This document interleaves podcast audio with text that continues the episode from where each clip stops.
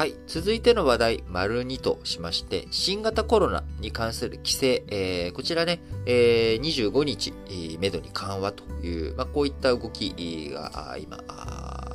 決まってきました。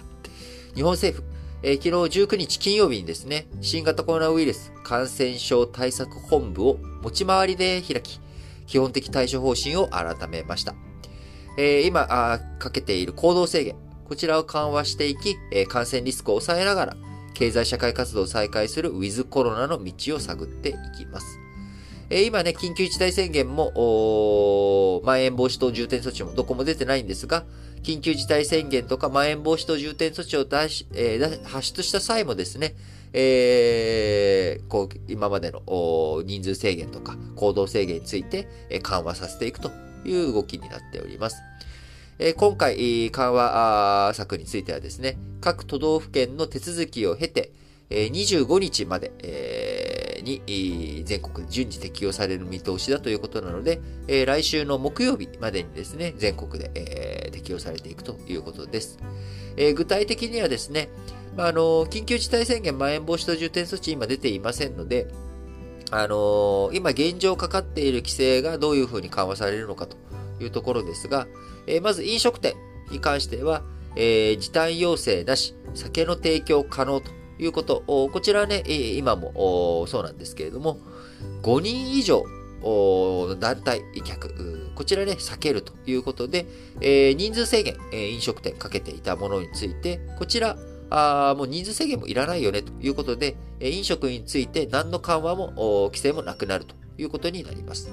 えそして、また、えイベントの上限人数ですね。こちら、えマックス5000人まで、えだったわけです。あるいは、まあ、あの、3000人とかの箱だと、まあ50%、定員50%ということで、1500人までとかっていう。まあ、5000人か定員50%のどちらか、えー、多い方が、えー、あ、多い方？多い方、ああ、そうかで。多い方がイベント上限人数ということだったのが、えー、こちらがですね、えー、イベントの上限人数、定員の100%まで、えー、行くということになりました。えー、ただしね、まあ、あの感染防止安全計画を策定した上でということではありますが、えー、定員の100%収容イベントの上限人数についても認めるということ。えー、そして都道府県をまたぐ移動についてはですね、えー、特に変わりなく、まあ、基本的なパン、えー、感染防止対策徹底してやっていきましょうと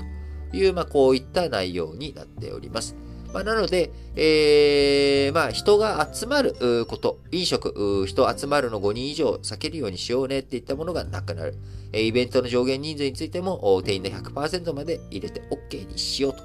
ということになっていきます。えー、なのでですね、あのー、まあ、まあ、この言わんとするメッセージはですね、まあ、我思うに、忘年会、えー、今年はやっていいぞと。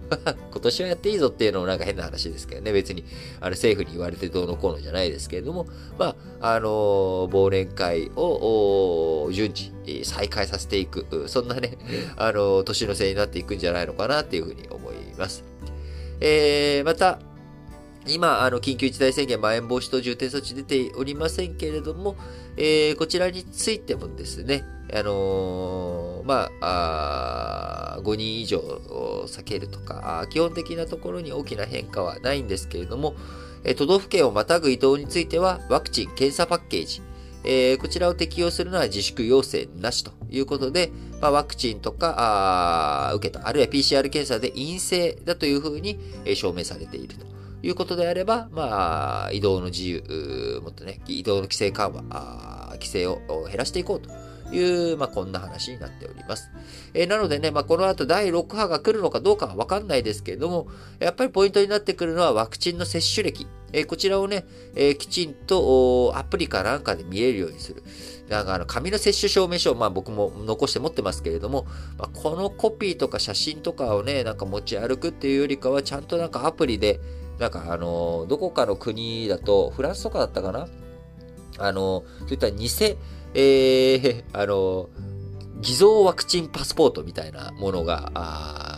なんか出てたりとかしているそうなので、なんかその接種歴のね、紙の証明書とかそのコピーとか写真っていうことになってくると、本当にそれあなたのものなんですか？みたいなことに、えー、なってちゃうので、まあ、きちんとなんかね、あの、対策対応っていうものをやっていってほしいなというふうに思います。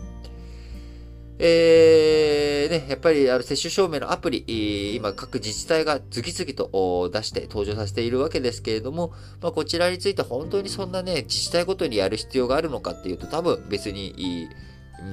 ね、一緒でいいはずなので、えー、9月にできたデジタル庁なんかがちゃんと温度をとってね、きちんとやっていってほしいと思いますが、えー、日本のデジタル関係について、えー、遅れがまだまだ見受けられるんだろうなっていうふうに思いますね。